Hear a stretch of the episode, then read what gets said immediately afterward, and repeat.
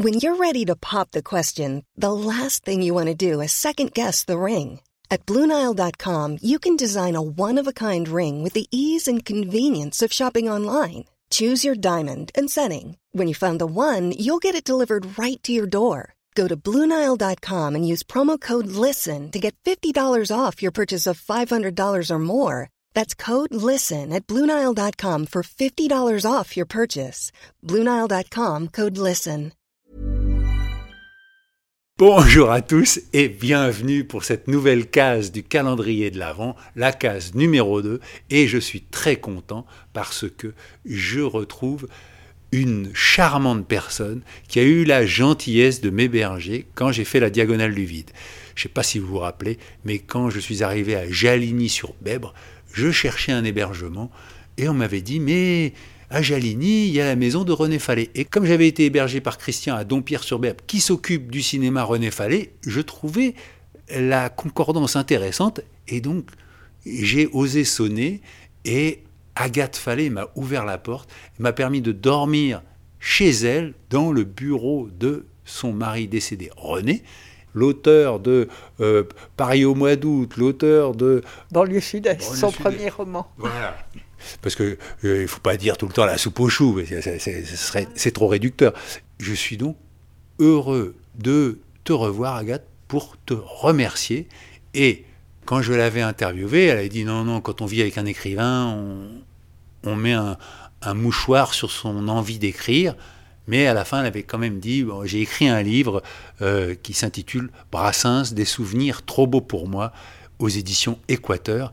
Et je l'ai lu, et la couverture est magnifique parce que c'est Georges Brassens qui porte Agathe dans ses bras et qui la regarde, et Agathe regarde l'objectif.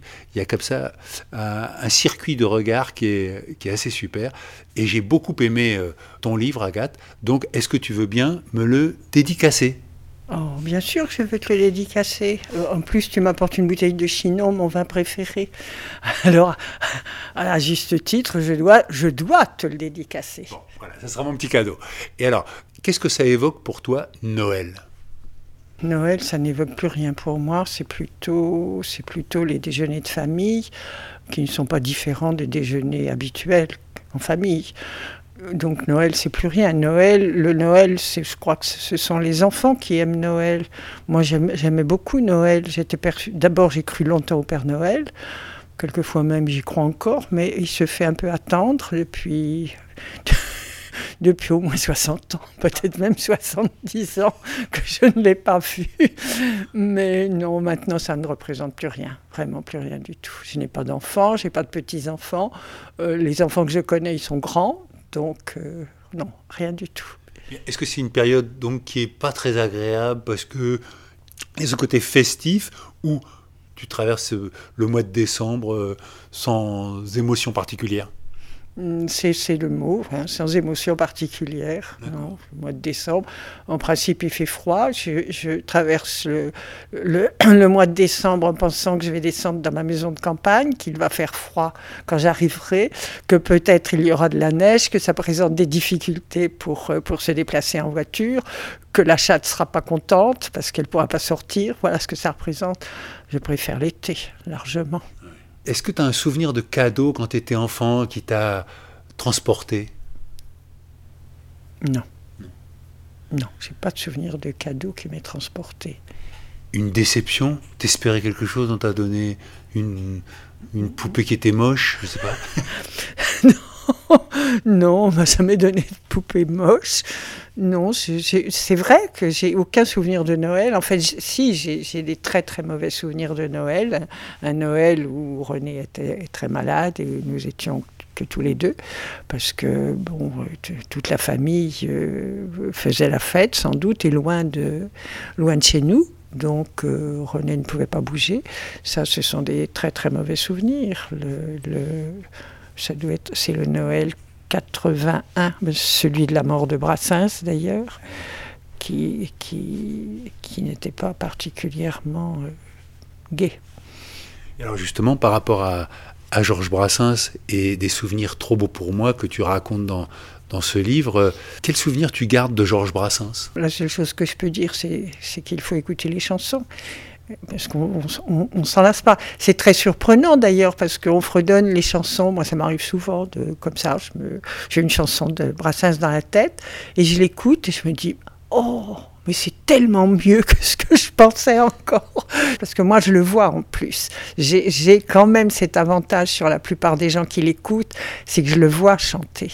Ça c'est tellement inoubliable. Quelquefois, je me fais une soirée Brassens dans ma tête.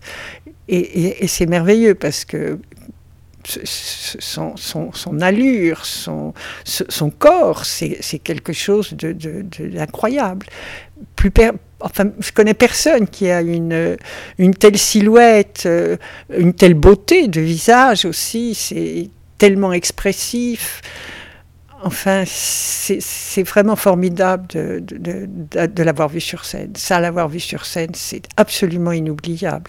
C'est le plus beau Noël qu'on puisse se faire quand on a, comme moi, 84 ans depuis quelques jours. Un malheur n'arrive jamais seul, disait René. Mais tu l'as vu combien de fois sur scène? Un nombre incalculable de fois, j'imagine. Ah oui, ça, je ne pourrais pas te compter les fois. On y allait pratiquement tous les soirs quand il passait au Music Hall. Oui, c'était rare. Manquer un soir de Brassens, c'était rare.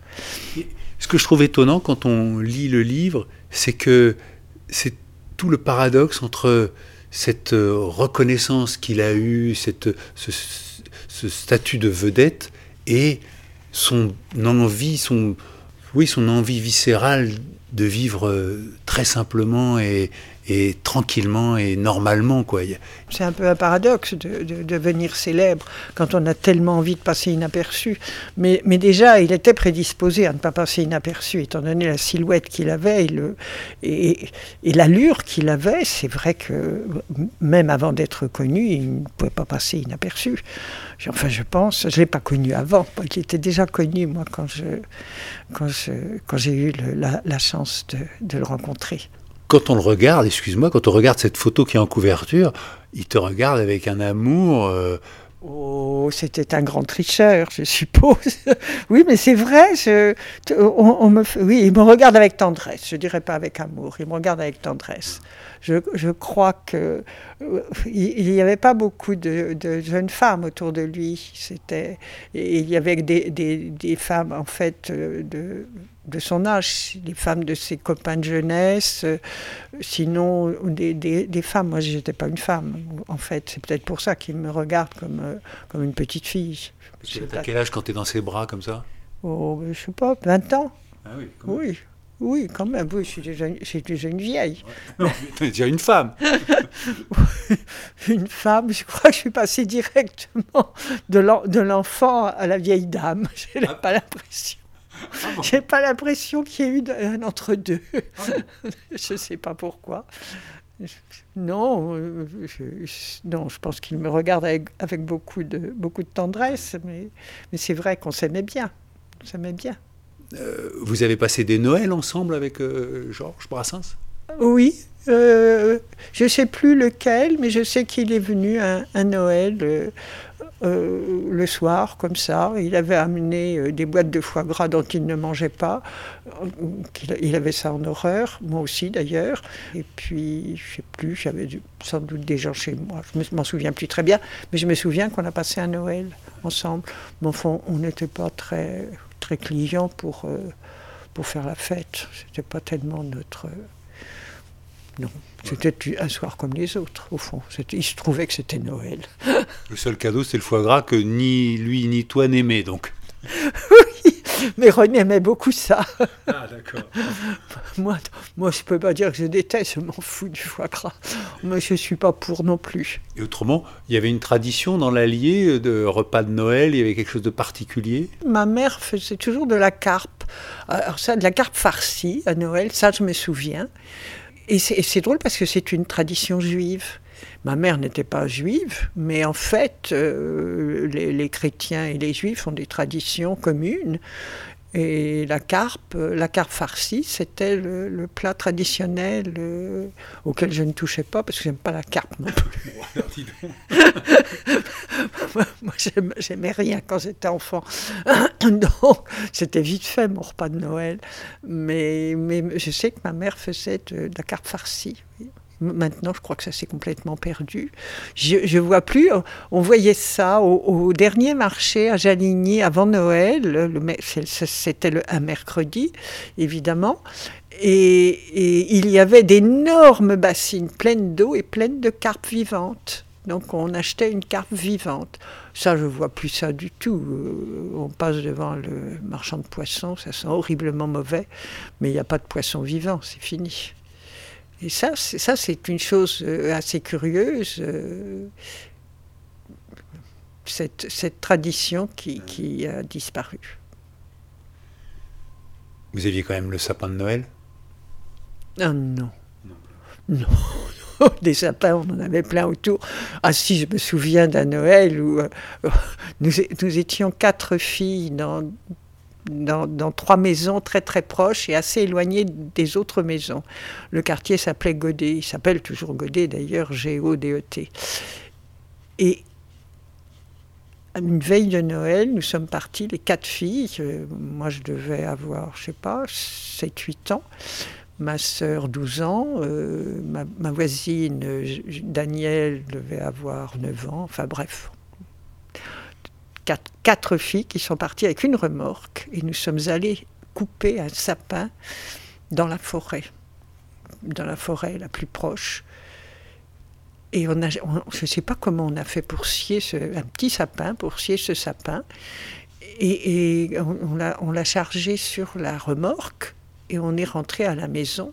Et là, on a pris une engueulade épouvantable parce qu'on était allés couper un sapin. Là, ça ne pardonnait pas. Hein. Ça, on n'a jamais recommencé et on n'a jamais eu de sapin. Mais bon, c'était plutôt parce qu'on lisait des contes de Noël. Hein. C'était pas tellement... ma petite enfance, moi, c'était l'après-guerre. Ça a été la guerre d'abord, puis l'après-guerre. On pensait tout de même à autre chose qu'à décorer des sapins de Noël. Hein. Mais attends, t'es né en 1939. Un malheur n'arrive jamais seul, disait René. Donc, en 1945, la fin de la guerre, t'as 6 ans. Oui. Et il y a quand même tout... Le Père Noël passait, il apportait des papillotes, avec une blague dessus. J'adorais les papillotes. Oui. Et puis, des mandarines. Et puis un livre, ou des livres. Mes parents nous offraient des livres. Mais autrement, les monceaux de cadeaux accrochés au sapin, ça, non. Ouais. Puis j'ai jamais apprécié ça, d'ailleurs. J'ai toujours trouvé ça grotesque. Et le prochain Noël, donc tu vas le passer à Jaligny ? Sans sapin, oui. À Jaligny, sans sapin. À Jaligny, sans sapin, avec ma chatte.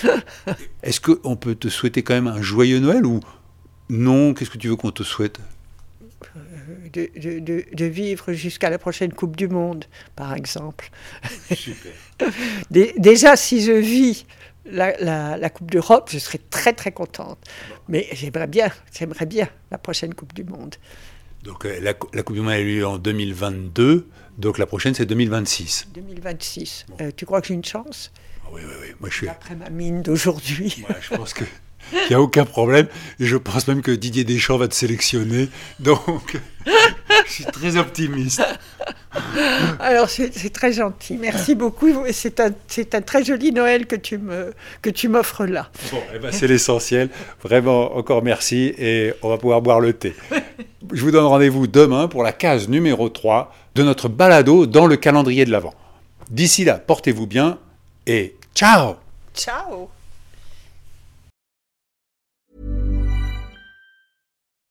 When you make decisions for your company, you look for the no-brainers. If you have a lot of mailing to do, Stamps.com is the ultimate no-brainer. Use the Stamps.com mobile app to mail everything you need to keep your business running with up to 89% off USPS and UPS. Make the same no-brainer decision as over 1 million other businesses with Stamps.com. Use code PROGRAM for a special offer. That's Stamps.com, code PROGRAM.